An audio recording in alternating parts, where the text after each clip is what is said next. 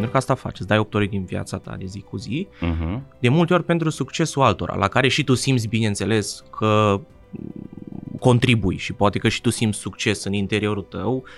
Am învățat că trebuie să muncești pentru ceea ce îți dorești. Viața e scurtă, chiar dacă o zic la 25 de ani, dar Aha. Evident, freelancing-ul este văzut ca principalul adversar, principalul uh, dușman al uh, angajatorilor din, Mhm. din IT. cuantumul ăsta îți oferă un anumit uh, procent de încredere, să zic, și în funcție de asta poți să ceri o anumită sumă. Și atunci suma asta e foarte largă. Între și între.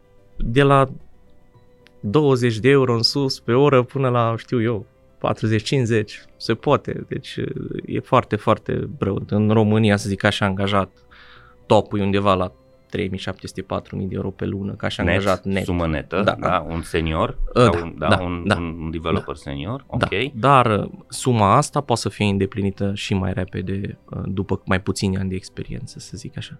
Dacă te duci în zona de Solidity, care pe partea de blockchain, se duce și la 100-200, adică Ok, deci depinde sumele foarte se duc, mult și uh, de- Se duc și mai sus. da, de, de, de, de stack. Da. Dacă facem o socoteală la, nu știu, hai să zicem 100 de euro, care e o sumă bună pe oră, da? Da? Aoleu, e o sumă la care nu foarte mulți ajung, nu foarte mult. cel puțin în România. în România. Ok. Iar mai apoi, evident, contează foarte mult și organizația în care lucrezi, adică contează foarte mult cultura pe care o are organizația, contează foarte mult uh, ceea ce se întâmplă, adică cât de mult are impact ceea ce fac eu. Că nu există idei proaste, există doar idei. Hacking Work, un podcast oferit de MedLife și produs de Pluria, Școala Sport și unde lucrăm.ro.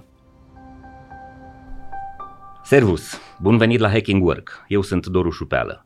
Acesta este primul podcast din România care vorbește clar, curajos și coerent despre piața muncii, adică despre relațiile dintre oameni în calitatea lor de angajați, respectiv angajatori.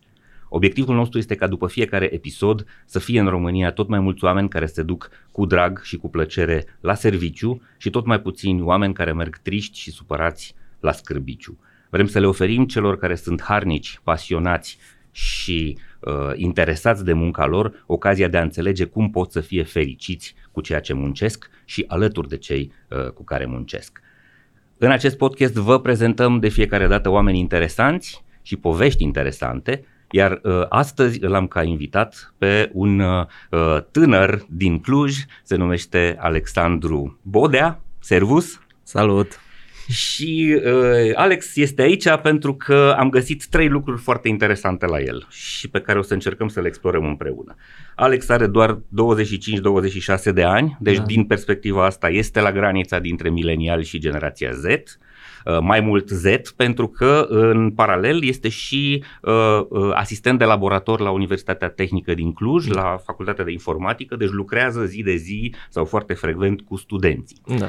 Pe lângă asta, uh, nu ești aici doar pentru că ești uh, un Z. Uh, Ești aici pentru că ești un freelancer, ești un om din industria software, uh, ești parte din acea legendară clasă a oamenilor care câștigă foarte mulți bani muncind pe internet. Extraordinar. Uh, ok. Și mai ești aici și pentru că ești antreprenor. Ești la al treilea startup deja, La a treia încercare. a treia încercare. A treia încercare, hai să- uh, Este foarte important, știi foarte bine că atunci când mergi să faci un pitch sau să cauți un finanțator, una dintre întrebările cheie este câte failuri ai dat până acum, câte da, rateuri da, ai avut. întotdeauna. Fail Da? aduce succes în Și final. răspunsul ideal este să spui, da, uite, am ratat cu asta, am ratat cu asta și am înțeles uh, din asta. Bun, Alex, bine ai venit. Bine te-am găsit. Bun, să începem cu uh, partea asta cea mai uh, zemoasă sau cea mai interesantă poate pentru Uh. ascultători. Freelancing. Așa. ce cu freelancing-ul ăsta? Ce faci tu ca freelancer? Ce înseamnă munca asta în IT? Uh, pe lângă că fac absolut tot ce face și un angajat, uh, pentru că practic e același proces în final, adică tot scriu cod. Uh-huh. Uh, înainte de asta, evident, și por discuții care, pe care un angajat în mod normal nu le-ar purta, adică discuțiile în care îți negociezi proiectul, Mhm. nu salariul, ci proiectul, în Ok. care înțelegi 100% ceea ce va urma să faci Uh-huh. și în care îți înțelegi atribuțiile mult mai bine decât efectiv uite, asta e un job requirement, Uh-huh. iar în final, bineînțeles, treci la partea de negociere și apoi e strict doar.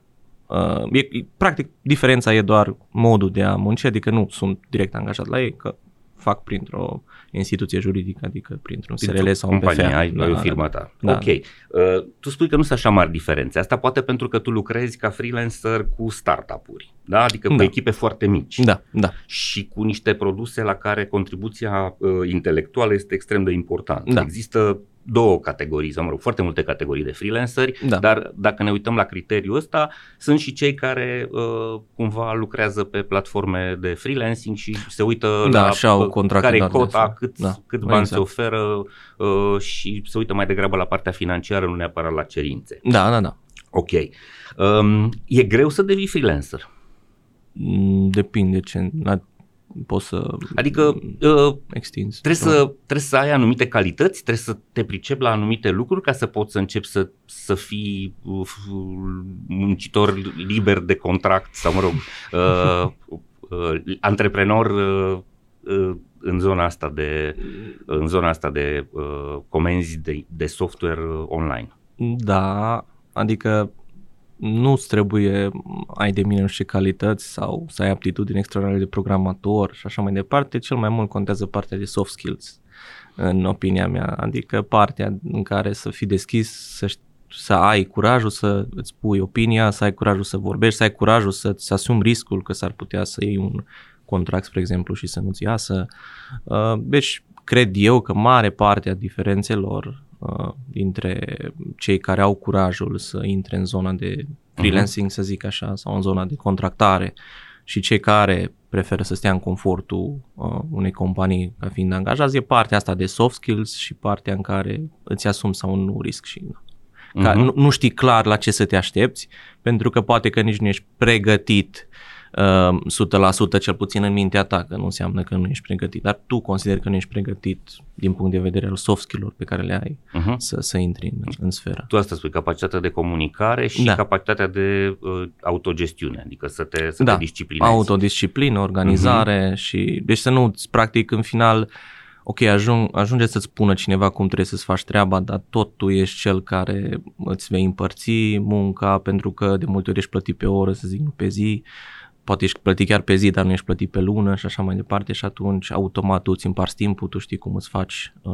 proiectele, s-ar putea să lucrezi nu la un proiect, la două proiecte pe zi, depinde ce faci și cum faci și atunci trebuie să fii foarte bună partea asta de Trebuie gestiune. să fii foarte, foarte Plus, organizat. bineînțeles, da, discuție, să ai curajul să, să poți să spui opinia, să spui de ceea ce ai nevoie. Pentru că e foarte Ok. important Crezi că în companii nu se întâmplă treaba asta?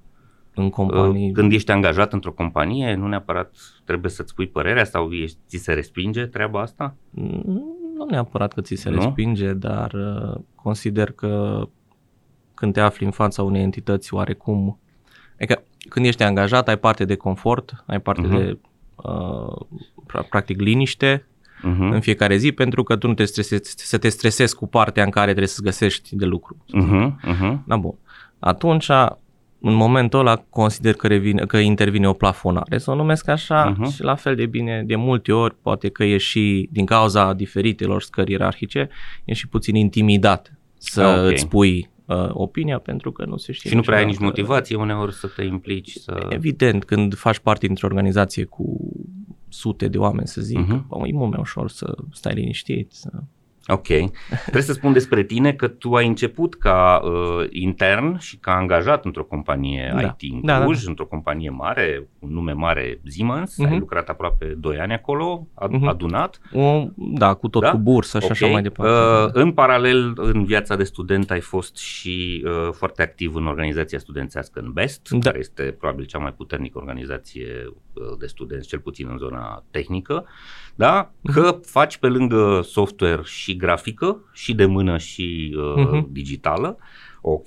Și uh, ar trebui să mai spun că ai început să intri în zona asta foarte devreme. Era în anul 2 sau 3 de facultate. Da, când mi-am făcut SRL-ul, practic. Ți-ai făcut firmă și ai Da. început să uh, cauți contracte sau să, în paralel, să ai și idei de, de Da, că antreprenoriat. practic asta a fost toată faza, că am încercat să am o idee pe partea de recrutare în IT. A fost o Ok, idee un de... soft, vrei să faci o soluție. Da, adică aveam Mhm. perioada aia în care trebuia să-mi caut internship-uri și era super dubios că trebuia să mă duc la un interviu, după care după două săptămâni la o testare, dar între timp eu eram stresat că nu o să fiu acceptat.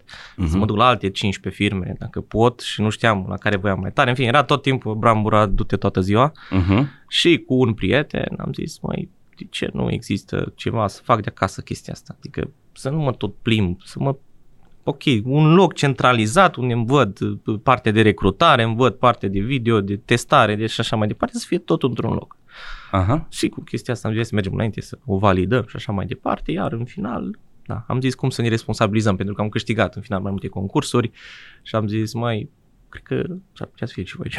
S-ar putea să fie o soluție. Da, Mhm. și am zis, mai cum ne responsabilizăm, că noi nu știam nici să codăm, atunci nu aveam nici un Mhm. internship, aveam doar o idee. Mhm. Și am zis, hai să ne facem o firmă, am zis, că clar, o să ne responsabilizeze asta. Mhm.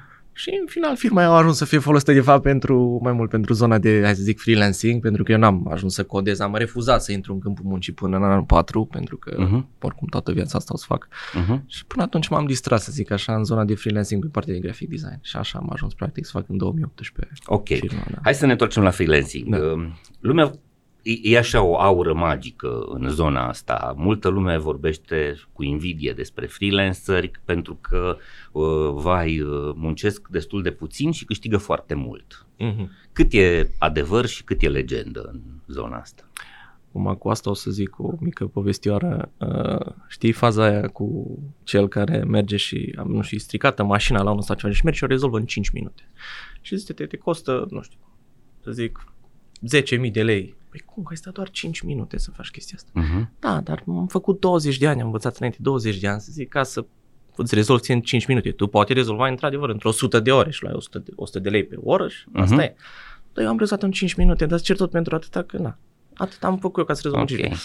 Așa că depinde foarte mult și în zona asta. Depinde Minutele de foarte mult. expertiză contează nivelul de, price- de pricepere. Asta Contează spui. nivelul de pricepere și sunt unele chestii pe care le poți termina mai repede, unele chestii care îți iau 8 ore pe zi, altele care îți iau 5 ore pe zi, 4 ore pe zi, 6 ore pe zi, depinde și de cerințele pe care le ai și care sunt așteptările. Așa Mhm. că e relativ ceea ce m-ai întrebat, depinde foarte mult de ceea ce ai de făcut și lucrurile pe care trebuie le să Ok, îndeplinești. hai să începem mai simplu. Uh, cum negociezi cu uh, cel care te contractează? La proiect, la număr de ore, la număr de zile sau sunt diverse variante? Eu am încercat în două variante, a fost uh, practic pe oră și pe zi. Pe oră și pe zi. Da. Ok, și agreați împreună că munca ta va însemna atâtea ore sau atâtea zile. Nu, că nu, eu la înseamnă deja project-based, adică iau Ok. un proiect și de Mhm. obicei când ai project-based te gândești și asta face ce o companie de outsourcing, se gândește, uite, o să-mi trească 10 oameni, în total o să fie, nu știu să zic, uh, 1000 de man hours și noi taxăm atâta pe oră că trebuie să ne plătim și angajații Mhm. să ne rămână și în altceva și în final, uite, cu atâta o să coste pe tot proiectul pe 6 luni de zile, cu un buffer de nu știu cât. Ok. No, aici agreezi strict pe oră, adică ți-ți faci un contract de, să zic, 3 luni, 6 luni, un an, Mhm. uh, ideal, nedeterminat, dar e mai greu pe partea Mhm. juridică, deci să zic un an de zile și în anul ăla de zile o să fie cel puțin, de obicei se, se zice cel puțin 8 ore pe zi Mhm. și uh, într-un quantum de X pe oră. Sau Ok. cel puțin 21 de zile pe lună, într-un quantum de Tu X lucrezi pe doar zi. cu firme de afară. Uh, da? da, În firme de principiu, produs, n-am lucrat firme încă de cu firme produs, de... deci firme care au produs propriu și care nu sunt uh, din România. Da. De ce? Ai ceva cu firmele din România sau cauți companii mai mature sau care plătesc mai bine? Uh, nu cred că e vorba neapărat de maturitate. Principalul motiv e evident partea financiară, Uh-huh. pentru că mergi din România, ei vin din altă țară care are, să zic, economia mult mai uh, Dezvoltată. dezvoltată Uh-huh. și găsiți o cale de mijloc. Adică o cale în care mie mi-e mai ok ca în România, lor e mai ok ca și în Ah, țara respectivă. Ok. Bun, hai să ajungem la sume. Acum, nu te întreb cât uh, lucrezi tu, pentru Singur, că ai zis singur. că ai vrea să fii discret în zona asta, dar hai să dăm oamenilor niște intervale, să Da. înțeleagă cam la ce te poți aștepta Mhm. când intri în zona asta. Să vorbim despre un dezvoltator cu experiență medie, cum ești tu. Da, Așa. tu ai câțiva ani de Da. experiență, da? În ce zonă financiară poate el să se așeze? Ca un tarif pe oră, de exemplu. O să spun cu mâna pe suflet că totul contează de, în primul rând, de locul de unde e proiectul, Ok. ca să ofer un pic de context. Mhm. Uh, locul de unde e proiectul, modul în care, adică nu modul în care negociezi, cât de dăcos ești să tot te bași pe negociat și să tot insiști Ok, și așa cât mai de tare departe. Te... Cum te prezinți, pentru Mhm. că personal în toate proiectele în care am lucrat nu, mi-a, nu, nu mi-au fost testate atât de mult cunoștințele tehnice pe cât au considerat proactivitatea și să-ți arăți intenția și așa mai departe, atitudinea. Uh-huh. Și în funcție astea, cuantumul ăsta îți oferă un anumit uh, procent de încredere, să zic, și în funcție de asta poți să ceri o anumită sumă. Și atunci suma asta e foarte largă. Între da. și între. De la 20 de euro în sus pe oră până la, știu eu, 40-50, se poate. Deci e foarte, foarte brăut. Adică pot să zic acum să o pui și pe zero financiar de mult. În România, să zic așa, angajat, topul e undeva la 3.700-4.000 de euro pe lună, ca și net, angajat net. Sumă netă, da, da, un senior, uh, da, un, da, da, un, da, un developer da, senior, ok. Da, dar uh, suma asta poate să fie îndeplinită și mai repede, uh, după mai puțini ani de experiență, să zic așa. Uh-huh. Adică și depinde, are senior, partea de senior, adică ce consideră o firmă a fi senior, că unii consideră după 3 ani, am văzut alții după 5 ani, alții după 10 ani. So, Așa da, e foarte variabil. Am avut și eu la un moment dat un moment în care am protestat. Dacă la 6 ani sau la 7 ani ești senior, unul ca mine care are 20 și ceva de ani de carieră, eu ce aș putea să fiu? Exact, deci e, e foarte... Este specific industriei. Exact, nici nu industriei cât mhm. firmei. Mm-hmm. Cât firme. da, pentru că sunt care folosesc Ok, ai zis undeva între 20 și 50. Da. Uh, eu am oameni care îmi scriu și mi arată propuneri și contracte care uh, se duc chiar și mai sus. Adică sunt, uh, sunt onorarii în da, zona da. de freelancing care se duc la 75-80 de euro, poate și 100 de euro. Dacă te duci în zona de... de Solidity, care pe parte de blockchain se duce și la 100-200. Adică ok, deci depinde foarte duc, mult și de... Se duc și mai sus. Da, de, de, de, de stack. Da, da. Pentru cei care ne ascultă și nu neapărat se pricep, dacă facem o socoteală la, nu știu, hai să zicem 100 de euro, care e o sumă bună pe oră, da? Aoleu, e o sumă la care nu foarte mulți ajung. Nu foarte mulți Cel puțin ajung. în România. În România, ok. 100 de euro, ori dacă lucrezi ori 160 de ore, da, 160 de ore lunar, sunt 16.000 de euro. Da. Pe da, care da. tu îi facturezi pe firma ta către acel client. Aș vrea, da. Tu ai vrea, tu ai vrea. Ok, tu ești mai jos, tu ești la jumătate sau la un sfert, nu? Cam uh, în zona asta. Nu știu, nu știu. Nu știu, nu știu. Okay, okay, okay. Bun, bun. Hacking Work vă este oferit de MedLife, furnizorul național de sănătate al României. Ca angajator a mii de oameni și partener de sănătate pentru aproape 800 de mii de angajați, cel mai mare sistem medical privat din România știe că putem să ne facem bine doar găsind împreună soluții la probleme, având grijă de noi și de colegii noștri. Astfel, construim organizații sănătoase și un mâine mai bun decât astăzi. Împreună facem România bine. Există foarte multe discuții între uh, proprietarii și conducătorii de uh, organizații IT din România și mediul ăsta de freelancing. Evident, freelancing-ul este văzut ca principalul adversar, principalul uh, dușman al uh, angajatorilor din, uh-huh. din IT. Uh, există multe diferențe care sunt puse în valoare. De exemplu, uh, atunci când ești angajat, primești, dincolo de confortul ăla despre care ai vorbit și tu, uh, primești mai multe lucruri pe care ca freelancer nu le primești. De exemplu, uh, mentorat. Ai șansa să lucrezi cu niște oameni mai experimentați decât tine în aceeași echipă și să înveți de la uh-huh. ei sau ai acces la programe de învățare în interiorul uh, organizației. Da. Cum ai răspunde la treaba asta? E, uh. avant- e, e adevărat dezavantajul ăsta sau poți să-l compensezi într-un fel? Aici din nou depinde de firma la care ajungi, adică nu mi se pare neapărat un motiv să vă uita mentor dacă lucrez ca și angajat.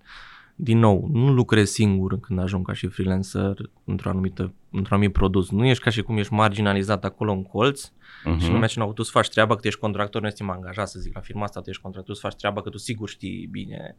Și ești exact ca și un angajat dintr-o organizație și acolo dacă ai norocul să ai parte de cineva mai senior ca și tine, care să și știe și să și fie willing să te învețe, uh-huh. automat, exact aceleași beneficii. Adică nu mi scris în contractul de angajat și nici în contractul de contractor de freelancer că băi, o să ai parte de un mentor aici. Da, uh-huh. când lucrezi într-o firmă mai mare, probabilitatea să dai de oameni cu experiență e mult mai mare pentru că ai un număr mai mare de oameni în care să alegi. Dar la fel de bine am întâlnit și oameni care au experiență de ani de zile, uh-huh. dar nu neapărat au ceva pe farfurie să ofere ca tu să înveți sau să mănânci. Așa că asta e foarte relativ. Okay, deci la... asta cu învățarea... nu, nu consider un dezavantaj. Nu e un avantaj. Și poți să-ți cauți tu uh, surse de inspirație și de învățare, nu? Să-ți cauți tu mentori. Dacă vrei să-ți cauți mentor, da, dar din nou, exact aceeași probabilitate o am ca freelancer într-o firmă, să am parte Mhm. din un mentor care să mă învețe, ca și cum o am într-o firmă ca și angajat. Pentru că eu în final sunt contractat sau angajat ca firma să-și crească probabilitatea să aibă succes.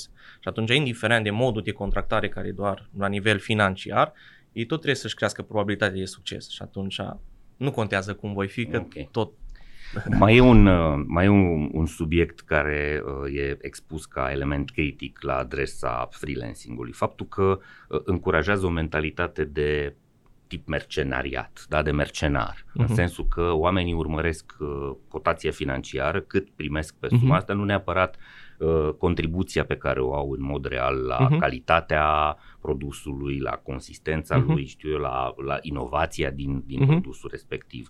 Și foarte mulți manageri și foarte mulți proprietari de companii uh, din software uh, critică treaba asta în sensul că oamenii uh, încep să se uite la strict la partea tranzacțională, strict la partea materială. Mhm. Sunt foarte mulți oameni care au mentalitatea asta și uh, nu se mai uită sau sunt foarte puțin preocupați de uh, zona asta de uh, a-și folosi inteligența în a produce valoare. Mhm.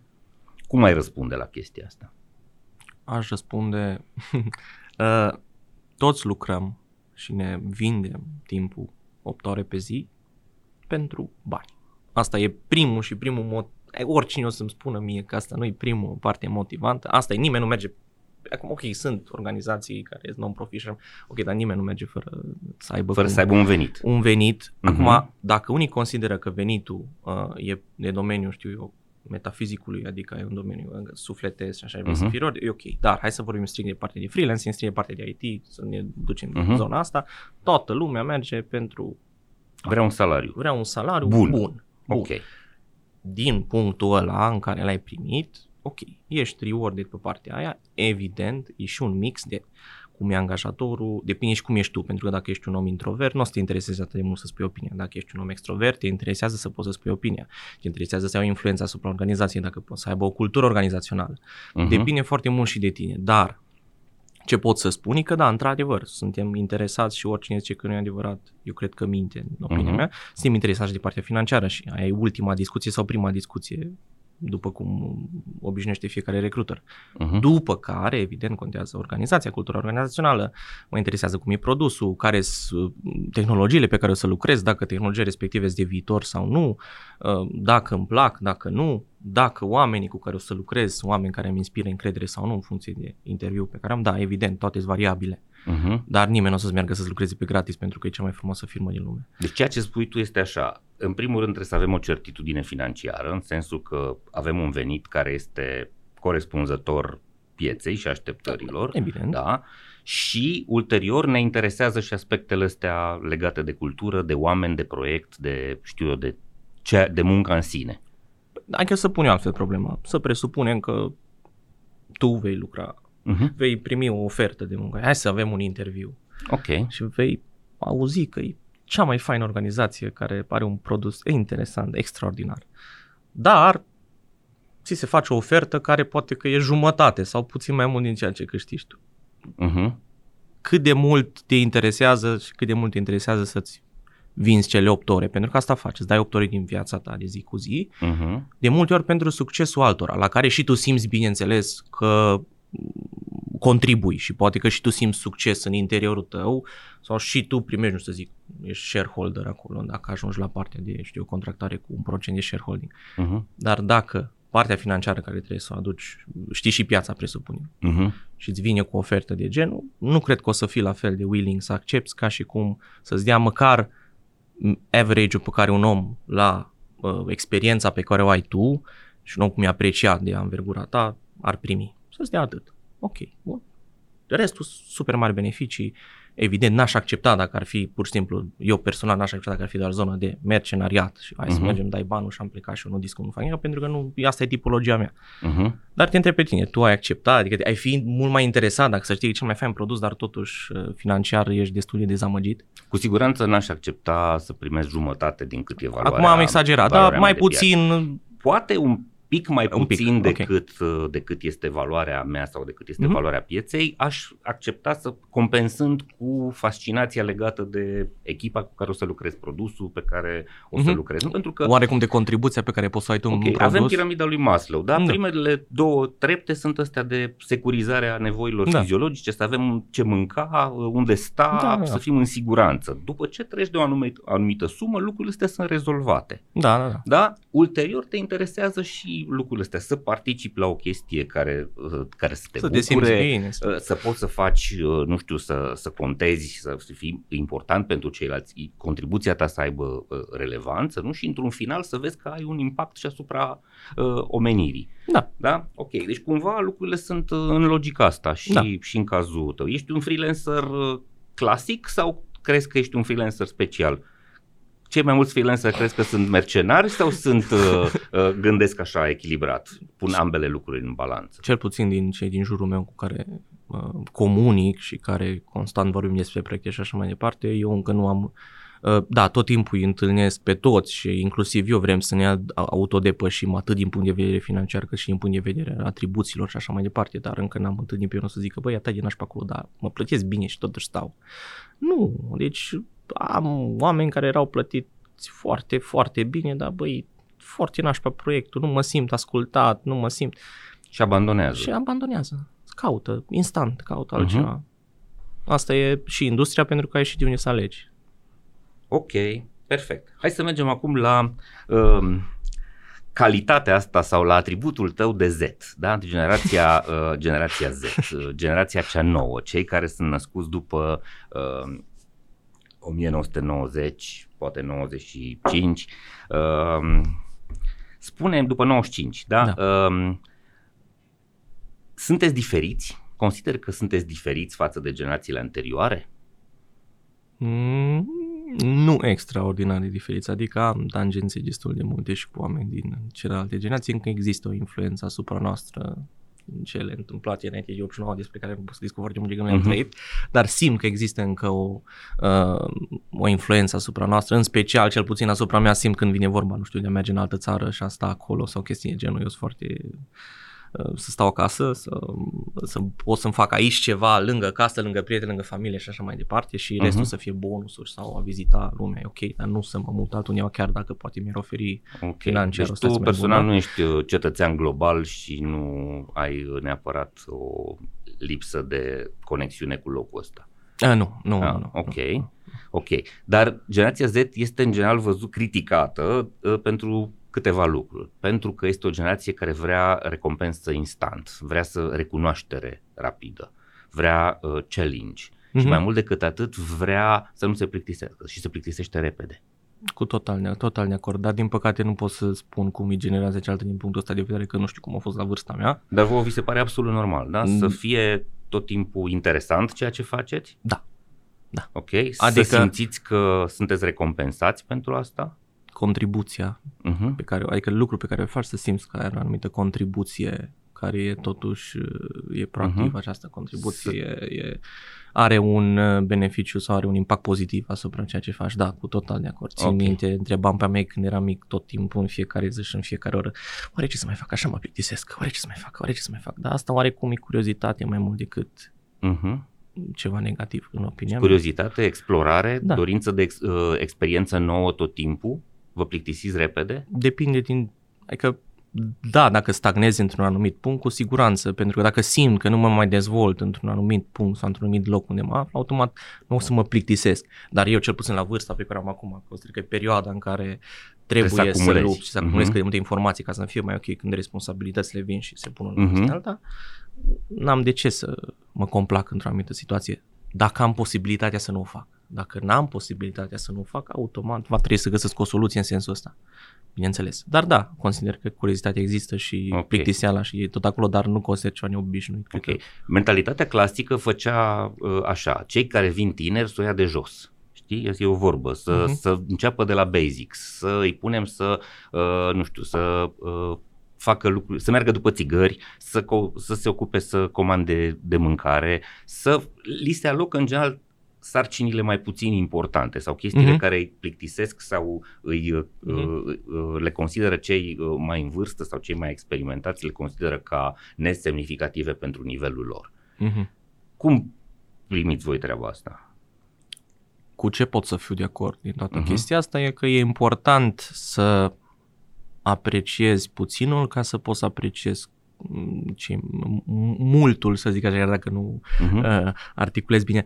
Uh, mă refer că sunt de acord cu a arăta cu, dacă se poate, a arăta cum e rău ca să știe ce înseamnă când e bine, pentru că se zice că nici cu prea mult bine nu e bine. Ok. Dar nu sunt neapărat de acord că există o anumită metodologie, trebuie să începi de jos, trebuie să faci de jos ca să poți să te dezvolți. Asta deja ține de fiecare parte, de fiecare om în parte, cum a fost crescut și ce, Mhm. ce educație au avut și așa mai departe și bineînțeles de caracteristicile, caracterul omului în sine, dacă e proactiv sau nu, dacă vrea să se dezvolte sau nu, dacă se complace sau nu. Dar nu neapărat sunt de acord că, voi de mine, trebuie să încep de jos de fiecare dată. Da, trebuie să știu că se poate și mai rău și trebuie să știu că se poate și mai bine Uh-huh. ca să cunosc unde mă aflu în momentul de față, dar nu neapărat o metodologie constantă, ia-mă de jos, lasă-mă să mă să cumpăr țigările eu că vreau să știu cum e să mergi.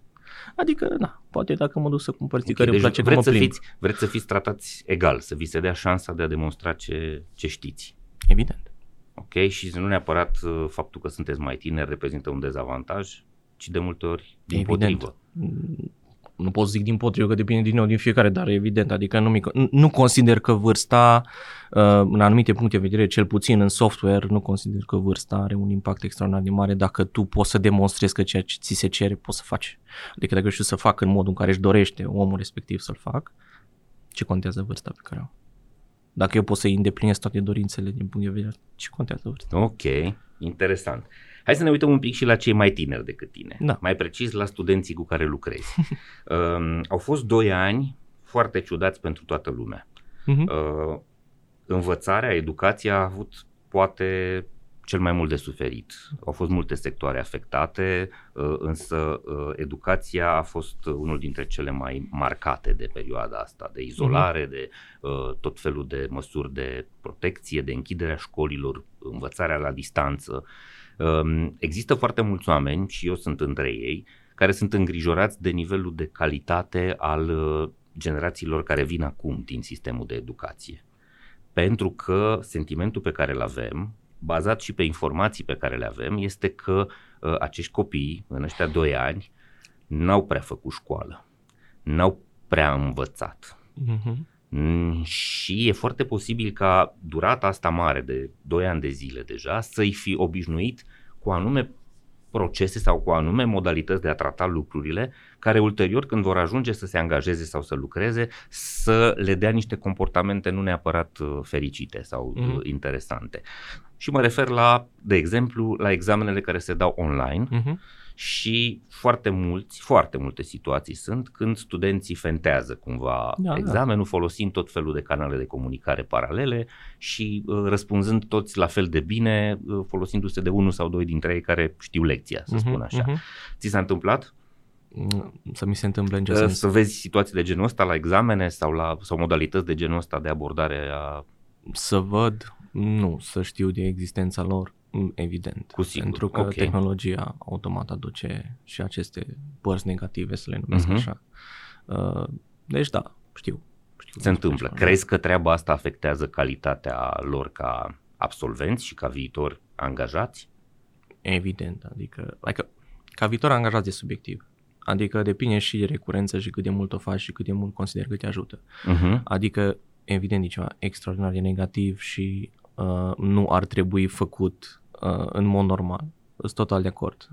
La fel de bine dacă, să presupunem, pentru că o, o să o fac oricum, dacă o faci să îți să realizezi de ce ai făcut și să realizezi impactul negativ, să-l conștientizezi, să faci o introspecție, Mhm. uh-huh. să conștientizezi care e impactul a ceea ce ai făcut. Și sunt total de acord cu asta. Uh, dacă se face introspecție și așa mai departe. Nu că sunt total de acord cu copiatul, mă refer că sunt de acord că na, se face, dar cât timp realizezi și așa mai departe, consider că pe partea de angajat, mai departe, uh, nu ai putea neapărat... să fii mai responsabil. Cum? Zici tu, ai, ar putea să Da, devii nici chiar să fii responsabil. mai responsabil. Mhm. Dar cel puțin să nu lasă să te afecteze. Dacă asta, dacă tentația e mare sau n-ai putut să înveți la examen sau n-ai putut uh-huh. să faci ceva, ok.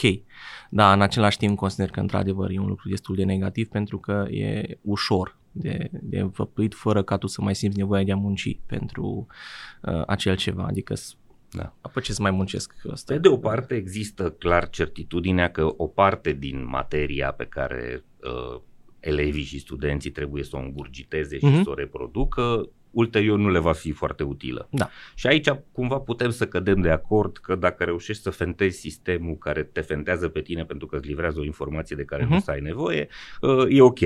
Însă e foarte posibil să capeți acest obicei de a uh, folosi scurtătura uh-huh. și atunci când ține de uh, efortul personal, uh-huh, de muncă, uh-huh, de uh-huh. proiecte. Vedem, uh, da, vedem foarte multe situații de plagiat în doctorate în, la personalități publice și la da, uh, foarte mulți văzut. oameni din zona universitară.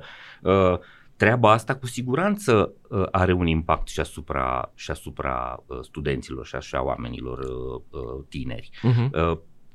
Uh, asta ar trebui să ne, uh, să ne îngrijoreze. Cum am putea să, uh, să comunicăm cu generațiile astea care vin acum, cei care sunt în liceu și în facultate acum, astfel încât să înțeleagă că atunci când vor ajunge să lucreze, uh, n-ar trebui să folosească astfel de metode. Acum, cel mai important, că ai zis la început că dacă da, sunt unele informații și materii care poate că nu ne sunt folositoare. Uh-huh. Acum, problema e că în liceu și în facultate tu nu ai cum să știi ce îți e folositor. Tu nu vei ști în ce vei munci, tu nu vei ști ce vei face încă singur. Știi ce-ți place și încerci cu cumva, dar până nu vei ajunge în câmpul muncii, efectiv, un internship asta, uh-huh. uh, care nu e neapărat câmpul muncii, o testare așa un playground, nu o să știi ce o să faci. Și atunci e greu să inferezi, băi, uite, cred că asta nu o să fie potrivit, asta o să fie, ok, ce copiez, de ce nu copiez, de ce copiez, de ce nu copiez. E extraordinar de important să uh, îți oferă facultate, de exemplu, de ce am ales UTCN-ul, chiar dacă are 4 ani și putea să mă duc unde am fost 3 și așa mai departe. Uh, e foarte important să testezi absolut tot. Adică să-ți dai seama de ceea ce îți place, efectiv testând. Folosim facultatea cum am folosit și eu, ca un playground, ca un loc de joacă. Și atunci dacă realizezi faptul ăsta că facultatea e un loc sau liceu, e un loc unde poți să realizezi lucrurile care te caracterizează pe tine și ceea ce te-ar putea face fericit din punct de vedere profesional, repetând din nou că ne vindem cel puțin 8 ore pe zi după o anumită vârstă, uh-huh. atunci automat poate că n-ai mai fi la fel de tentat să să zic, să copiez tot și să nu uh, îngurgitez nimica. Da, sunt de acord, sunt anumite lucruri, cum, nu știu, demonstrații la anumite lucruri și așa mai departe, care au fost făcute de când în lumea, care poate că nu mai sunt atât de utile în ziua de astăzi. Pentru că le găsești pe Pentru Google, că le găsești, le găsești de gata demonstrate. Sunt, uh-huh. Și așa mai departe, cu toate că anumite componente a lor îți dezvoltă capacitatea de gândire și analiza lucrurilor, dar nici chiar să le știi pe de rost și să le faci, ok, de acord cu zona asta, dar din nou, asta e o, uh, o fracțiune foarte mică din tot ceea ce faci.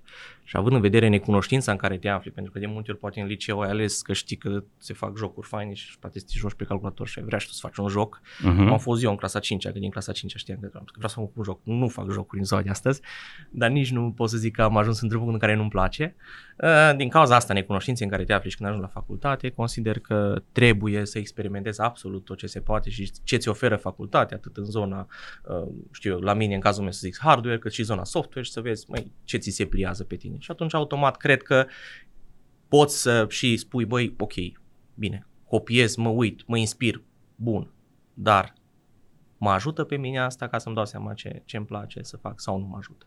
Ai ajuns într-un punct foarte important. Uh Știm foarte bine că sistemul de învățământ, așa cum e el astăzi, e în continuare gândit pe formula aia industrială, toată lumea trebuie să învețe exact aceleași lucruri. La un moment tot, dat se produce separarea asta între uman și real, uh-huh. dar uh, și acolo lucrurile sunt foarte normate și uh, identice. Uh, și lucrul ăsta știm bine deja că este greșit pentru că sunt atât de multe opțiuni uh, astăzi în zona profesională pe care educația nu le acoperă, uh, încât nu este deloc productiv și deloc inteligent să-i faci pe toți să fie la fel și să învețe aceleași Absolut, da. lucruri. Întrebarea mea este, cum crezi că am putea rezolva problema asta fundamentală a descoperirii de către copii a vocației, a, uh, de copii și adolescenți, da? adică în, în, în școală, să descopere la ce sunt buni, la ce, ce interesează? Mhm. ce îi pasionează, astfel încât să știe în ce direcție să o ia. Tu poate ești un om norocos că ai știut că vrei să faci zona asta tehnică, Mhm. dar sunt convins că sunt foarte mulți dintre colegii tăi de Extraordinar, școală normal. și de liceu care rătăcesc și astăzi. Se Mhm. duc și fac o facultate pe care o aleg O aleg. aproape la întâmplare, da, sau după, nu știu, merge prietenul al meu acolo, mă duc și eu. Mhm. Da, sau a zis mama să fac asta, mă duc, Mă mă duc, așa a zis mama. Și își ratează uh, pe termen destul de lung uh, orice fel de uh, uh, șansă de a munci ceea ce îi pasionează, ceea ce le face plăcere, ceea ce îi interesează.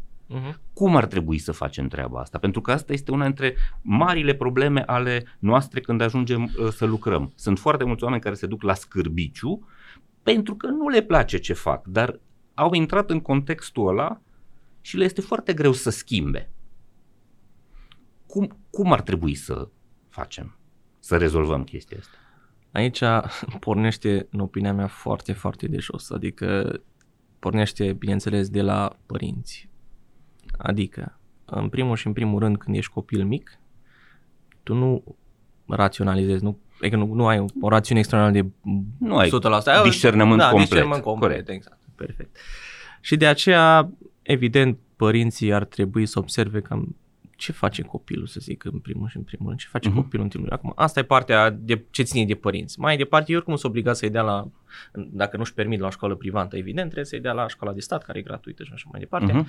Uh, și acolo exact intrăm în ceea ce uh, zici tu. Acum să presupunem că părinții au observat ceea ce le place copilului. Acum, ca să înțeleg ce mă întreb tu, tu zici cum schimbăm sistemul sau cum ne adaptăm, adaptăm sistemului?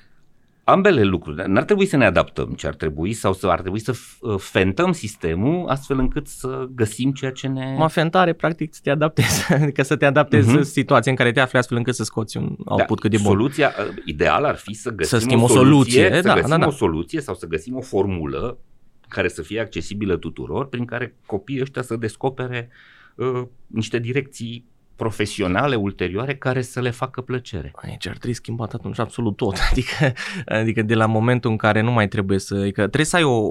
Sunt total de acord, trebuie să ai un trunc comun. Pentru că nu poți să dai seama acasă doar de ceea ce vrei să faci. Acum sunt de acord cu 1, 2, 3 ani de trunc comun în care experimente exact cum am făcut la facultate, am experimentat software, hardware și experimentează desenul, cântatul și așa mai departe. Uh-huh. Iar mai apoi, nu știu să zic, dintr-o clasă, dintr-o, știu, în clasa 5 nu din clasa nu știu, la facultate, practic, sau de la Mhm. uh-huh. liceu, să poți să te îndrepți spre anumite materii pe care tu împreună cu părinții tăi, bineînțeles, și presupun că părinții nu vor să fie avocat neapărat sau IT sau așa, uh-huh. ci Uh-huh. vor să fii ceea ce îți place ție să fii, pentru că au o influență foarte mare fără, Da. fără dor și poate.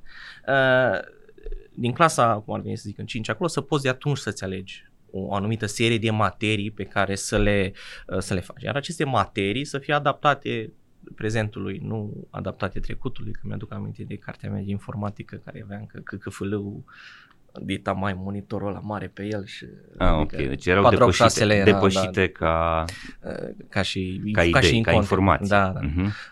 Mai apoi, depinde, bineînțeles, uh, mai apoi, de ce mai- mai vreau să adaug, și aș încuraja foarte mult, bineînțeles, în școli și partea de soft skills, dezvoltarea soft skills dezvoltarea partea, financiar, partea financiară și așa mai departe, Mhm. ca să știu și să mă descurc în viața de zi cu zi, că până la urmă nu totul e uh, miere și Profesie. lapte Mhm. și profesie și Mhm. chestia de zi cu zi și în funcție de asta să te formezi unul la mână, să poți să spui opinia, să știi ceea ce îți dorești, să poți să-ți expui chestia asta și doi la mână să te facă să realizezi de la o vârstă mult mai fragilă de ceea ce faci ca să poți să te concentrezi. Spre exemplu, în situația mea, lucru pe care l-am regretat în facultate, eu am fost genul de elev tot timpul cu 90, 90, premiant și așa mai departe. Să fiu bun la toate. Și regreți asta? Regret 100%. De ce? Pentru că cu ce m-a ajutat că am avut 10 la geografie, chimie, de ce n-am putut să am 7 și 8? De ce n-am putut să îmi dezvolt cultura generală, dar nu să fiu excelent la partea aia, când puteam să fiu excelent la matematică, care mi-a plăcut, să fiu olimpic la matematică, să zic. Sau am fost invitat, invitat, am fost chemat să fac parte din, să zic, din teatru local. Uh-huh. Pentru că mi se spunea că am o fază de comedia. Și am zis, hai să faci, hai, Ok. okay. faci parte. Am zis că nu, că trebuie să învăț. Și Ah, deci asta spui, că ar trebui să performezi la lucruri care nu erau neapărat importante fă, și ai ratat șansa să experimentezi niște uh, direcții care nu erau în uh, Da, în adică eu știam școala clar că clasică. nu-mi place chimia, să zic, sau că nu-mi place, că îmi plăcea istoria și îmi place geografia, dar nu la nivelul în care să știu tot, tot, tot, tot, tot, tot, tot, că nu mă ajută, nu am considerat, dar pe fiindcă eram pe film, mă vreau să fiu bun, vreau să excelez, vreau să am 10 și mai dădeam tot ce puteam, dar deci în același timp introduce mai multă flexibilitate în zona mult asta. mai multă, mult mai multă flexibilitate și mult mai mult drept la alegere. Mai multă opțiune. Drept mai la multe vot, să zic programe, așa. mai multe programe opționale în care copiii să aibă că aș șansa face să absolut descopere. Tot opțional, aproape absolut tot aș face opțion, opțion, opțional înseamnă că trebuie să-ți alegi ceva neapărat, bineînțeles. Da, da, Dar da. opțional să ai o serie de materii din care să-ți Mhm. uh-huh. alegi și bineînțeles nu să mergi pe filmul ca la facultate când poți să alegi opționale, mergem pe care e mai simplu, Aha. ci mergi pe care îți place și dacă ești învățat de asta să faci de mic și bineînțeles după aceea intrăm în zona de care contează de profesori, ei cum își reușesc să-și inspire materia respectivă și așa mai departe, cum își ada- aduc copiii spre ei ca să... Da, acum asta e alt, altă Ok. parte. Hai să ajungem la Alexandru Bodea, antreprenorul. Aoleu. Uh, creatorul, creatorul Mare. de startup-uri. Enorm. Uh, antre, antreprenorul care până acum are câteva succese în direcția de a a avea uh, failuri și a învăța din ele. Exact. Uh, Ai zis foarte bine. Este mare lucru să înțelegem că uh, noi în România vedem orice fel de uh, eșec ca un element de rușine, ca un dezastru, Da, ca o exact. catastrofă. Da? Pe când, de fapt, din orice eroare, din orice lucru pe care uh, ai descoperit că nu funcționează, de fapt înveți o mulțime de lucruri și pe traseul ăla tu acumulezi o mulțime de experiențe și de informații. E, e de neprețuit. Ok. Uh, Zim ce ai învățat până acum ca antreprenor și ce crezi că uh, vei face ca antreprenor? Sau ce visezi că să Ce faci visez ca să antreprenor? fac? Mhm. Aoleu. să schimb lumea. În primul rând, ce ai învățat și ce visezi? Uh, ce am învățat ca și antreprenor? În primul și în primul rând, nu mă consider încă un antreprenor, ci un wannabe antreprenor, adică un, ente- un entuziast în zona asta Mhm. de startup-uri. Uh, ce am învățat? Păi, și asta o să pot include și ca și un fel de lecție pe care am, uh, oarecum am extras-o, e că am învățat că trebuie să muncești pentru ceea ce îți dorești. Adică nu sunt poziție în care să zic că am ajuns mamă în punctul maximal acolo unde îmi doresc și așa mai departe, dar am observat că dacă constant muncești într-o anumită direcție și uh, nu pot să zic că universul joacă pentru tine, ci tu pur și simplu întorci niște variabile, le schimbi puțin, exact cum face AI-ul. Faci niște variabile în așa fel încât să ajungă la un output dorit. Și tu, pentru că încerci constant, dai fail, iar și încerci, dai fail, iar și încerci, dai fail, iar și încerci. De fiecare dată tu îți vei adapta în funcție de fail anterior niște chestii ca să poți să fii mai bun. Exact așa se întâmplă în viața de zi cu zi, în muncă, în absolut orice faci. Mhm. Dacă vezi că ceva nu merge și îți dai seama cam ce nu merge, tu poți să-l adaptezi puțin și să muncești și mai mult pentru asta, și mai mult, și mai mult, ca în final, bineînțeles, să ajungi la un output asemănător cu ceea ce îți dorești, că identic e cam greu. Dar cel puțin asemănător cu ceea ce îți dorești. Și asta am observat pe pe parcursul încercărilor sau, știu eu, concursurilor, activităților la care am luat parte, că muncind spre o anumită direcție și făcând un anumit lucru, care bineînțeles ți-l dorești să-l faci, făcându-l cu sârguință și cu, uh, uh, oarecum, cu, fără frică, să zic așa, uh-huh. e Mhm. destul de imposibil să ne ajungi. Ori ajungi în punctul în care îți dai seama, bă, nu-i de tine, ori ajungi chiar în punctul în care ți le doar două căi. Nu, nu consider că există o cale neapărat între ele. Între ele când Ok. nu faci suficient. Aha, Uh, și și mediocritatea este cea mai proastă alegere. cum? Să, Da, da, evident. Să, evident. Să o faci așa, să o lasă să băltească. Viața e scurtă, chiar dacă o zic la 25 de ani, dar Aha. viața e scurtă, 2 spre 30 și nu e o vârstă, e o vârstă foarte mică, da. Îți pui tu presiunea asta pe tine sau simți o presiune a mediului? Constant, nu, mediul nu are nicio treabă, adică Nu? mediul mă, Tu vrei cei din să- jurul meu mă, mă, mă, mă încurajează, mai stai mai liniștit, nu te Ah, stresa, ok. nu te stresa. Deci părinții, Nu. rudele, prietenii zic iau mai încet. Da, da, da, da. Ei mă Mhm. încurajează continuu, dar văd că de multe ori oarecum exagerez, dar știu că e momentul și știu că... Deci tu pui presiunea asta pe tine da, da, să, da, da, da, da. să faci. Da, să, da, ok. da, da, Ce da. visezi? Ce, care sunt lucrurile pe care visează antreprenorul Alex Bodea să le, uh, să le împlinească? Nu știu, ce problemă a omenirii vrei să rezolvi? Ce problemă am... A, la asta încă n-am ajuns, încă încerc să rezolv probleme micuțe sau cel puțin să Ok, visez ce la probleme rezolvare. micuțe vrei să rezolvi? Spre exemplu, uh, la ce lucrez acum e uh, eliminarea nevoii de a, uh, de a te duce la mm, laborator pentru a-ți face analize de sânge, spre exemplu, și să poți să-ți faci analiza de sânge acasă și să afli absolut tot rezultatul și absolut tot uh, ceea ce trebuie rezultatul Uh-huh. analizelor, tot de la tine de pe calculator, văzut de un doctor, acreditat și așa mai departe. Uh, Practic pe asta Deci și asta faci- lucrez acum. Lucrezi la tehnologie în zona medicală. Uh, asta ar fi. Da, Da? am lucrat, da, pe că lucrez Ok. la partea medicală, Mhm. health tech practic. Uh-huh. Și bine, ce am mai încercat uh, și până la urmă am pus pe pauză, a fost uh, tot timpul aveam constant, mă întrebau prietenii, nu-mi recomanzi un laptop, nu-mi recomanzi un telefon, nu-mi recomanzi un televizor, nu-mi recomanzi nu știu ce. Așa. Și Ce ai eram- găsit în zona asta Eu eram gen, ca idee? păi de ce nu există un tool automat care să îți recomande instant, uh, după niște serii de întrebări care să te, prin care să te cunoască, să-ți recomande, uite, asta vreau să, asta consider că e cel mai bun pentru tine, pentru că nu toată lumea are cunoștințe tehnice să știe să zică uh-huh. care Mhm. laptopul e mai bun. Și sunt laptopuri care la jumătate prețul, dar sunt mai bune decât alea care sunt duble și așa mai departe. Mhm. Uh-huh. Și sunt variațiile astea de preț și așa mai departe, o combinație, să faci un tool relativ rapid care poate să-ți returneze uh, Răspunsuri. răspunsul în funcție de ce nevoile pe care le ai tu. Și în funcție, după aceea să folosești chestia asta, bineînțeles, pentru partea de e-commerce, le pui în magazin și așa mai departe. Foarte interesant. Uh, da, da, asta am încercat. Prin asta am încercat să rezolv problemele globale. Ok, ok. Bun, ai vorbit foarte des în discuția noastră despre timp. Da. Timpul pare să fie tot mai important pentru oameni. Da. Uh, și oamenii încep să înțeleagă că avem o viață scurtă și ar trebui să ne ocupăm să o și trăim. Da.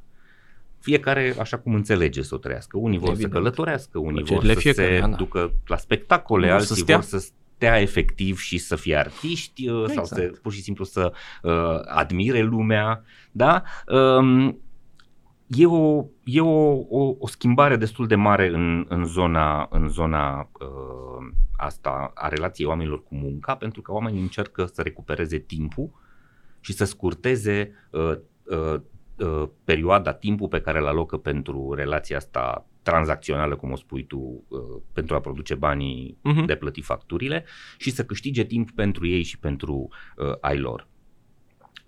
Există chiar o tendință, se cheamă milionarii timpului, uh, e un articol pe care l-am citit în The Guardian, uh, sunt oameni care renunță voluntar la uh, o parte din munca lor, se duc și cer, vreau să lucrez doar jumătate de normă sau uh, trei sferturi de Mhm. normă pentru a câștiga uh, timp, Timp. pentru, uh, pentru ei.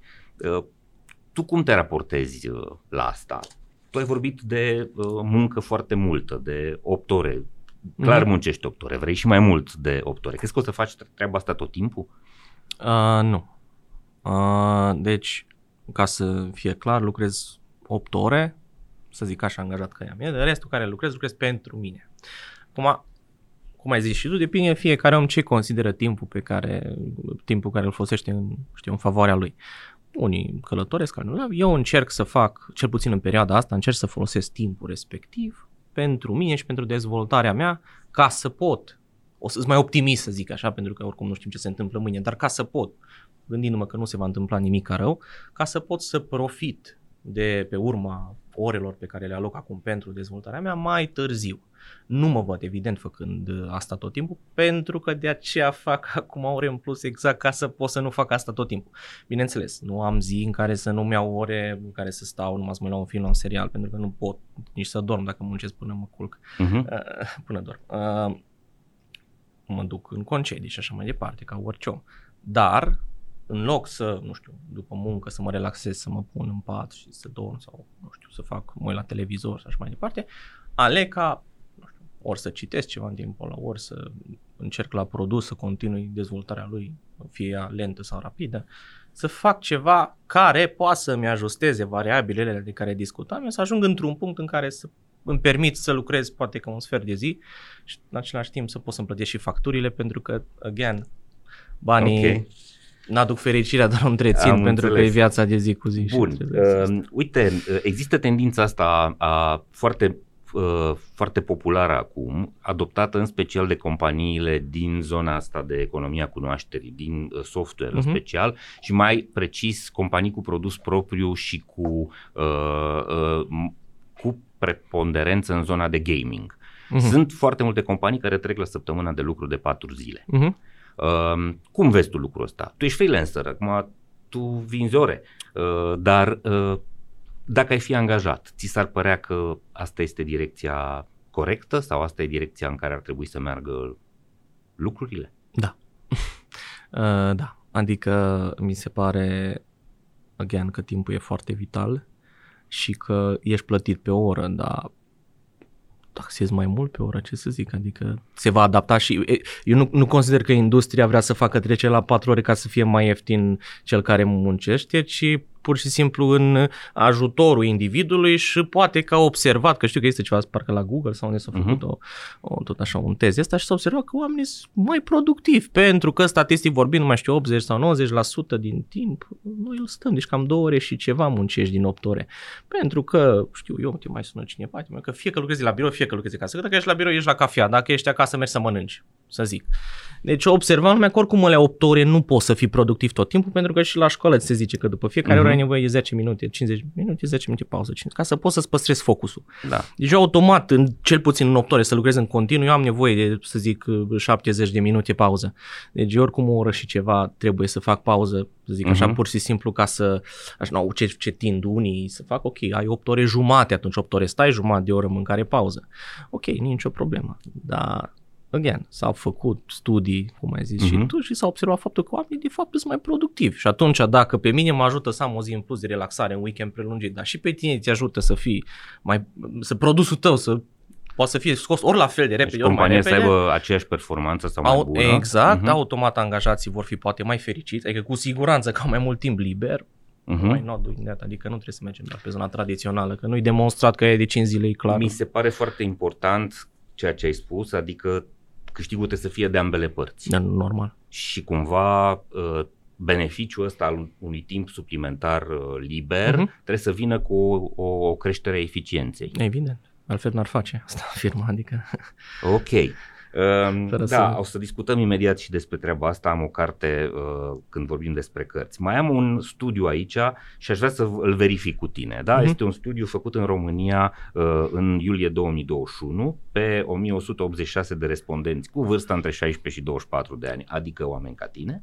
Uh, așa, i-a întrebat care sunt cei mai importanți factori când aleg un job și un, uh, un, un uh, câmp de activitate, a field of activity. Da? Deci alegi un job și un sector. Da.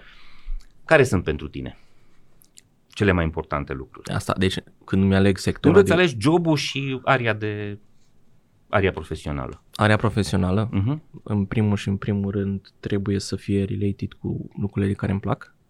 Adică uh-huh. să fie related cu, să zic, dacă am un talent anume, okay. să fie related.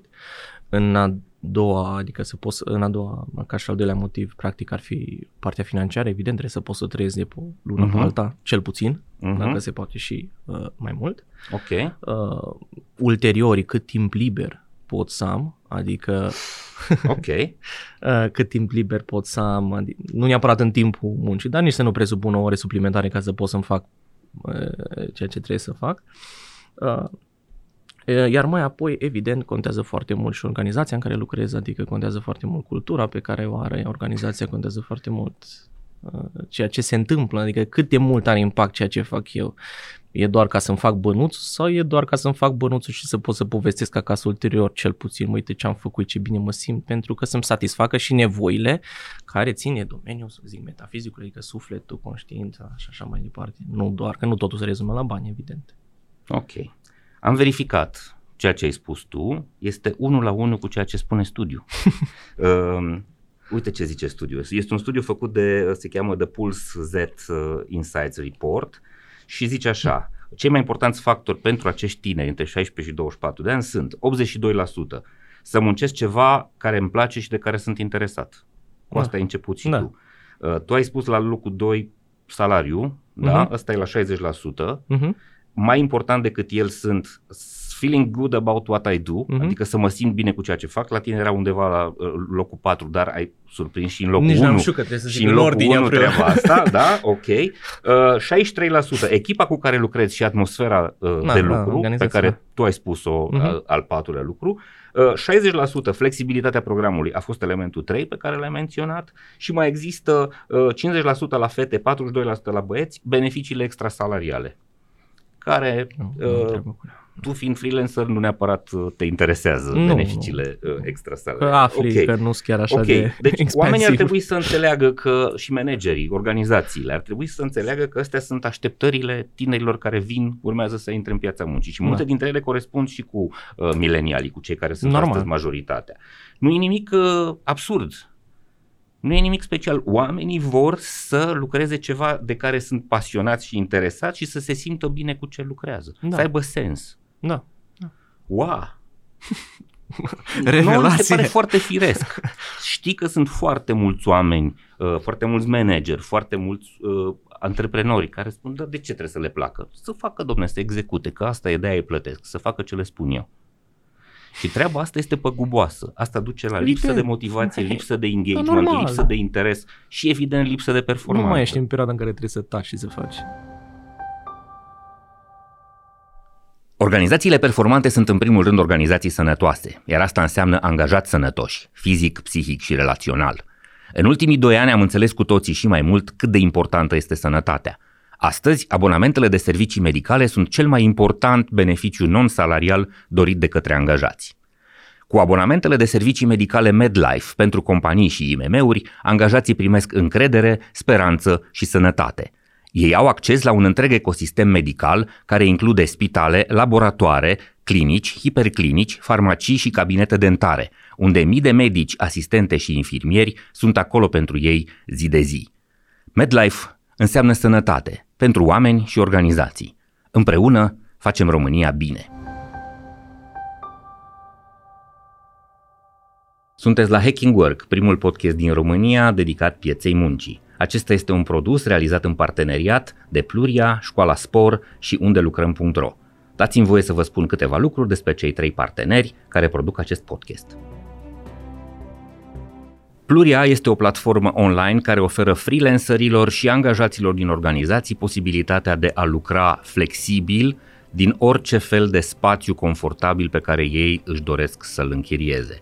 Practic, folosind aplicația Pluria, puteți să vă rezervați birouri și săli de meeting în diverse configurații și în diverse dimensiuni în peste 200 de spații de coworking din România, Spania, Portugalia și Columbia. Prin intermediul aplicației mobile pe care o aveți disponibilă și pentru iOS și pentru Android, puteți să faceți uh, treaba asta uh, accesând spațiile de care aveți nevoie pentru a lucra ocazional sau în mod curent, iar companiile cu care lucrați au o uh, prezentare transparentă a tuturor acestor uh, uh, rezervări și au un control foarte eficient asupra costurilor legate de spațiile de lucru. Munca hibridă se face inteligent, confortabil și eficient cu Pluria. Școala Spor este o platformă de educație informală, interactivă și modernă, care oferă învățare prin dezbatere și colaborare, cu sprijinul unor tutori cu experiență profesională de vârf, dublată de o structură academică foarte serioasă. La Școala pentru Oameni Responsabili avem cursuri, workshop-uri și tabere într-o serie de domenii profesionale foarte actuale, specifice economiei cunoașterii. Am adăugat recent în programele noastre și un micro MBA în Talent Management acreditat de University of Suffolk. Toate programele noastre se livrează în sesiuni open în cele mai importante orașe din țară, dar pot fi livrate personalizat și în mod privat în organizațiile voastre. La Școala Spor creștem lideri, construim viitor. Unde lucrăm.ro este cea mai mare comunitate online a angajaților din România. Pe unde lucrăm.ro găsești recenzii ale angajaților despre companiile în care ei lucrează, despre nivelul salariilor pe care le oferă companiile respective și despre modalitățile în care se desfășoară interviurile de angajare. Tot pe unde lucrăm.ro găsești un număr foarte mare de posturi disponibile, de joburi deschise, lucru care te va ajuta să aplici la companiile care chiar sunt interesante pentru tine, care chiar își respectă oamenii, care chiar sunt sănătoase și serioase. Citește pe unde lucrăm.ro toate recenziile, descoperă angajatorii care merită încrederea ta și alege-i pe cei mai buni. Pe unde lucrăm.ro găsești angajatorul care te merită.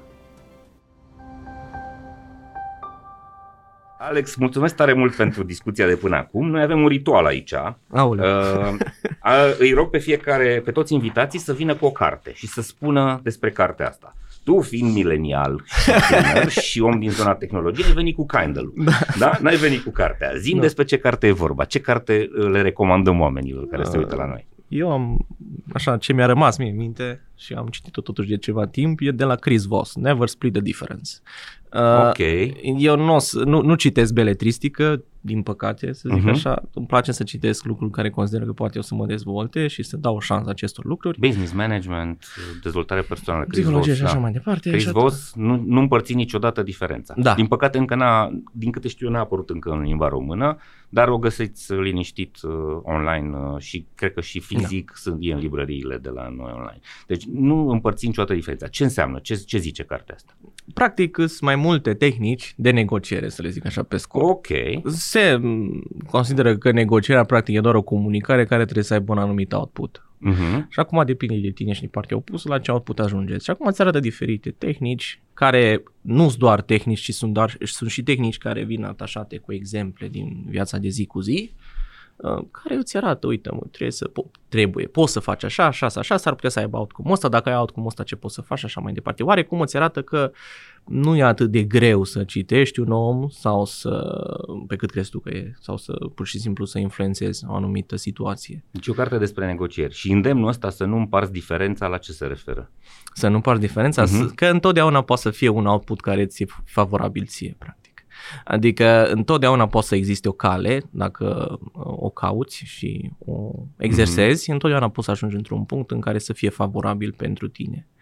Uh, acum, dacă în final e favorabil și pentru celălalt, it's perfectly fine. Adică, ok, mergem pe zona din never split, the dif- uh, că ai împărțit diferența. Uh-huh. Dar dacă diferența respectivă care o împarți nu ți-e favorabilă ție, atunci nu e ok. Dacă ajungi ca împărțit diferența, să ajungi de fapt, să zic, la suma la care tu îți doreai oricum de dinainte, aia nu înseamnă că ai împărțit diferența. Aha. Și atunci înțeles. oarecum ajungi într-o situație favorabilă, să zic așa. Și... Oh, ok. Bun. Uh, în emisiune obișnuiesc și eu să prezint câte o carte. Este uh-huh. o carte foarte proaspătă de la editura Publica, O lume fără e-mail. Uh, Cal Newport este un om care seamănă cu tine pentru că este profesor de informatică la Universitatea no. Georgetown. uh, are mai multe cărți uh, pe care le găsiți în limba română la editura Publica. Uh, este o idee nouă și foarte spectaculoasă. Uh, și care cred că va prinde tot mai mult. Avem nevoie să înțelegem că toate aceste comunicații pe toate canalele pe care le ducem de-a lungul zilei ne mănâncă enorm de mult timp. Da. Și am ajuns să nu prea mai muncim decât o oră și 15 minute pe zi. Da. În rest, petrecând timpul nostru în a scrie e mail a citi e mail a scrie mesaje, a intra în tot felul de ședințe în care s-ar putea să nu fie nevoie să fim uh, și toate lucrurile astea. Ei bine, uh, el ne arată aici o statistică. În uh, anul trecut, în 2020, fiecare, în medie, da, fiecare om care muncește într-un birou, adică toți cei care muncim uh, munci intelectuale, să spunem, a citit și a scris 126 de mail-uri pe zi. Ok. E nebunie. Deci am ajuns la un volum uriaș. Treaba asta s-a, aproape s-a dublat de la an la an. Și o să crească și mai mult cu da. remote work. Odată cu remote work s-a întâmplat treaba asta și uh, el spune așa, un studiu estimează că în 2009 angajat obișnuit trimitea și primea, în 2019, um, primea 126 de e mail de serviciu în fiecare zi, ceea ce înseamnă cam un mesaj la fiecare 4 minute. O companie de software care se numește Rescue Time a măsurat recent acest comportament folosindu-se de soluții software care țin evidența timpului și a calculat că utilizatorii acestora își verificau adresa de e-mail sau conturile de pe alte instrumente de comunicare, cum ar fi Slack, în medie la fiecare 6 minute. O echipă de la Universitatea din California, Irvine, a făcut un experiment similar, urmărind comportamentul a 40 de angajați de la o companie de anvergură pe parcursul a 12 zile de lucru. Aceștia au descoperit că angajații se uitau în inbox în medie de 77 de ori pe zi, iar utilizatorul cel mai înverșunat se uitase de mai bine de 400 de ori pe zi.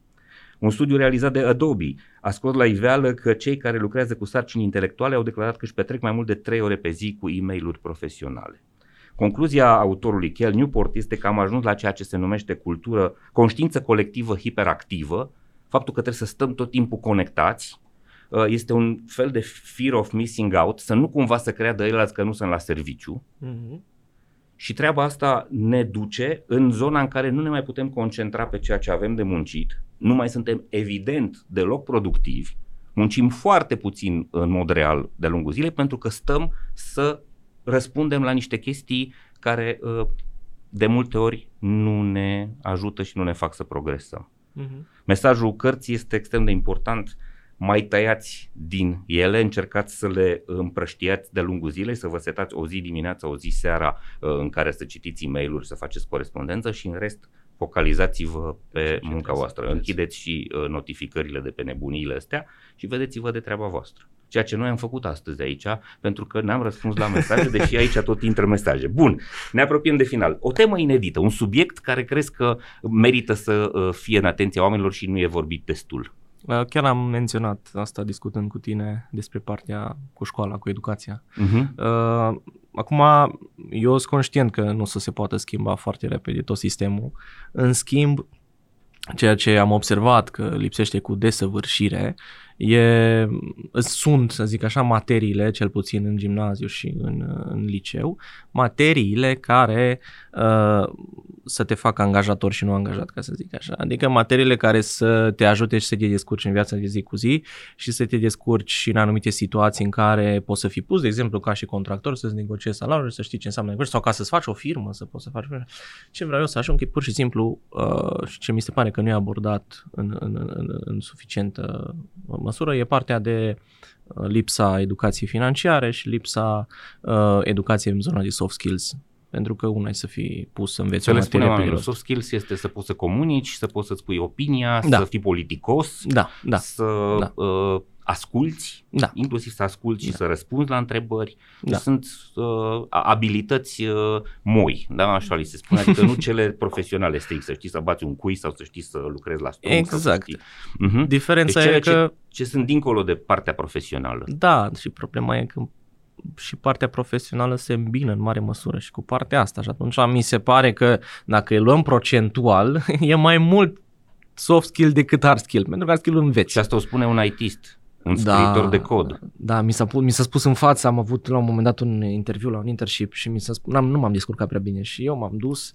și am zis, măi, îmi pare rău, mi-am zis la, la, la HR, îmi pare rău că nu m-am descurcat bine.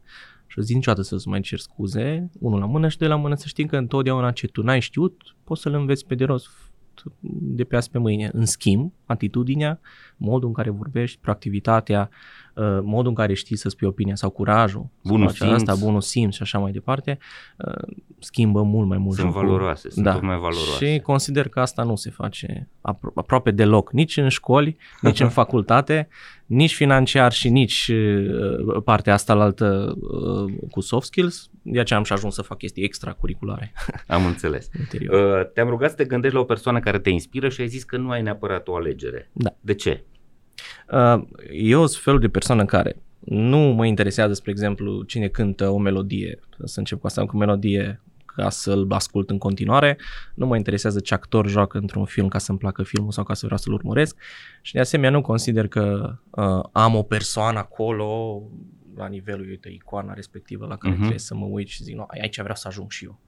În schimb, bineînțeles, am oameni care mă influențează zilnic, adică familie, prieteni, uh, oamenii pe care îi iubesc și așa mai departe. Uh, ei mă influențează zilnic și mă ajută să-mi depășesc, să-mi autodepășesc situația și așa mai departe. Dar nu am uh, un idol sau nu am un model demn de urmat. Acum, dacă ar fi să menționez pe cineva și să dau și nume care îmi place, modul de a trăi uh-huh. și lucrurile pe care face, aș putea să zic chiar uh, chiar dragul meu profesor de franceză din liceu, care e și scritor și poet și are și de asta de teatru, Alexandru Jurcan, care e un scritor destul de prolific din, din România, am și ilustrat câteva cărți, dânsul mă inspiră, de fiecare dată când vorbesc cu el, ținem legătura destul de des și are 73 de ani și îi urez și mulți înainte. Uh, e un om extraordinar, adică modul în care au reușit să țină pasul cu uh, prezentul și modul în care își trăiește viața și poziția în care se află, mi se, mi se pare foarte, foarte motivațional. Uh, dar, din nou, nu am o persoană da. Sub formă de... Deci, clișeul era să vii, no, ITist, tânăr, om care face tehnologie, să, toată lumea se aștepta să zici Elon Musk sau ceva Am din fost zona sigur asta. că zici da? Elon Musk, dar Da? n-am nicio Uh, treabă. Surpriză, da? Un ITist, freelancer care vorbește despre un profesor de franceză de 73 de ani care scrie cărți, cărțile căruia, căruia li le-ai ilustrat. Tu ai Trei făcut- dintre ele. Tu ai da. făcut grafica, bravo. Bun, ne apropiem de final. O lecție recentă. Ce ai învățat recent? Ce am învățat recent. Important. Important pentru mine. Uh, să nu renunț. Să nu renunți. Da, Adică? și să nu renunț, adică să muncesc pentru ceea ce îmi doresc și, în cont, și s- să nu fiu, să nu mă las influențat de părțile negative, adică de fail, să sp- să De spunem așa. Am eșecuri. trecut Mhm. de mai multe ori prin asta, încercând diferite lucruri, trec constant și la muncă și așa mai departe, prin diferite feluri și în parte de succes, dar dacă nu renunț și știu că îmi doresc un anumit lucru și merg constant înspre direcția asta, e imposibil să nu se întâmple. Foarte bun. E ceva ce ai fi vrut să te întreb și nu te-am întrebat? Nu cred. Ai un mesaj pentru cei care sunt de vârsta ta și din industria ta sau nu neapărat din industria ta, un mesaj pentru legat de muncă și de modul în care să înțeleagă viața? Da, să nu le fie frică să zică ceea ce își doresc. Să nu le, frică, să nu le fie frică să-și spună opinia. Întâlnesc extraordinar de mulți oameni care le e frică să spună opinia pentru că poate vor fi dați afară, să zic așa. Sau poate că să, și ce le spun și studenților în, în, ca să îi încurajez să mă întrebe chestii când nu înțeleg ceva, e că nu există idei proaste. Există doar idei. Pentru cineva pot fi bune, pentru cineva pot fi mai puțin bune, dar nu există idei greșite, nu există idei proaste. Și dacă îți pui toate ideile, fie ele bune, fie ele mai puțin bune, nu se știe niciodată dacă ajungi într-un punct în care să fie o idee care să schimbe lumea și totul începe de jos, adică să-ți pui întrebările la care nu le înțelegi, legat de lucrurile pe care nu le înțelegi, să-ți pui opinia și să-ți spui uh, oarecum să f- ai curajul să spui cum consideri tu că trebuie să fie lucrurile. Și consider că asta e foarte, foarte important să facă și la muncă și în viața de zi cu zi. Mulțumesc tare mult pentru mesajul ăsta și pentru efortul pe care l-ai făcut să fii împreună cu noi, Mersi Alex. eu. A mersi fost o eu. bucurie. Uh, Dragilor, asta a fost episodul de astăzi. Dacă vă place ce ați uh, văzut și ce ați auzit, vă rog frumos să distribuiți conținutul ăsta și către prietenii și cunoscuții voștri. Uh, Vă rog să vă abonați la newsletterul nostru și la canalele pe care obișnuiți să ne uh, uh, urmăriți. Trimiteți-ne comentarii, idei, mesaje, vrem să știm ce vi se pare folositor, ce vi s-ar părea folositor, ce fel de oameni ați vrea să ascultați, despre ce fel de teme sau idei ați vrea să vorbim. Uh, Nu ezitați să ne criticați, vrem să învățăm din lucrurile pe care le facem mai puțin bine. Uh, Nu există uh, fail, există doar șanse să îmbunătățim lucrurile, așa cum am învățat și de la Alex astăzi. Uh, Asta a fost episodul de astăzi. Până data viitoare vă urez ardelenește să aveți foarte mult spor și să ne vedem uh, sănătoși, voioși și mintoși la următorul episod. Servus! Hacking Work, un podcast oferit de MedLife și produs de Pluria, Școala Spor și unde lucrăm.ro